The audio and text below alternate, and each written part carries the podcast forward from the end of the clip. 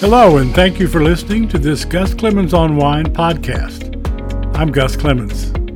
I write a nationally syndicated wine column for Gannett USA Today newspapers. I publish my columns, daily wine tasting notes, and wine stories on this Substack newsletter on Facebook, on my website, and on Twitter. Links to all can be found at the end of my Substack posts. Now let's get started.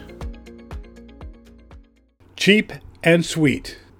The recent death of Fred Two Buck Chuck Franzia gave me pause to think about what the average non wine geek enjoys in an occasional glass. I wrote a column about Franzia back in 2009. The lead Fred Franzia drives fellow winemakers crazy mad. At the same time, he makes wine drinkers who value value wines crazy happy.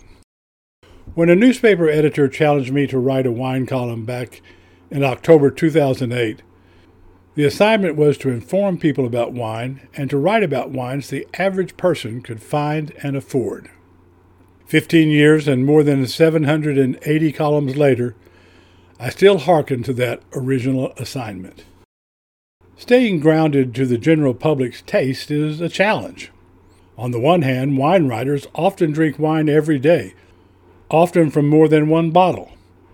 For the most part, the wine comes free, sent by wineries with notes imploring us to review their wine.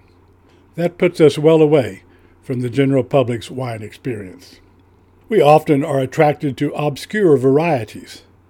There is just so much 15 to $25 cabs made in the international style that you can drink and review without feeling you are trapped in a Groundhog Day loop.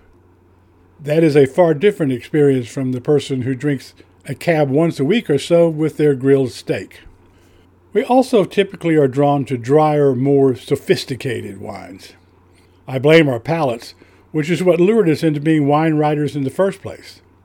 Many popular wine brands taste sweet, bland, and confected to my palate. I fight the urge to label drinkers of those wines as rubes and my palate as superior. The wine you like is good wine for you It's been a lodestar for this column for 15 years. I review cheap and sweet on occasion, and when I do, I strive to appreciate it on its own terms. I do attempt to entice wine drinkers to expand their palates.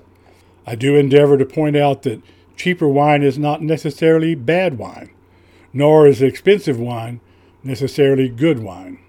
There are plenty of overpriced pours that target label drinkers who hustle to impress others with their buying power rather than wine picking ability. Sweet and cheap are polished and deep. Whatever you enjoy, enjoy. Last round. The other day I bought a thesaurus, but when I got home and opened it, all the pages were blank. I have no words to describe how angry I am. Wine time. Thank you for joining me today, and I look forward to our next visit.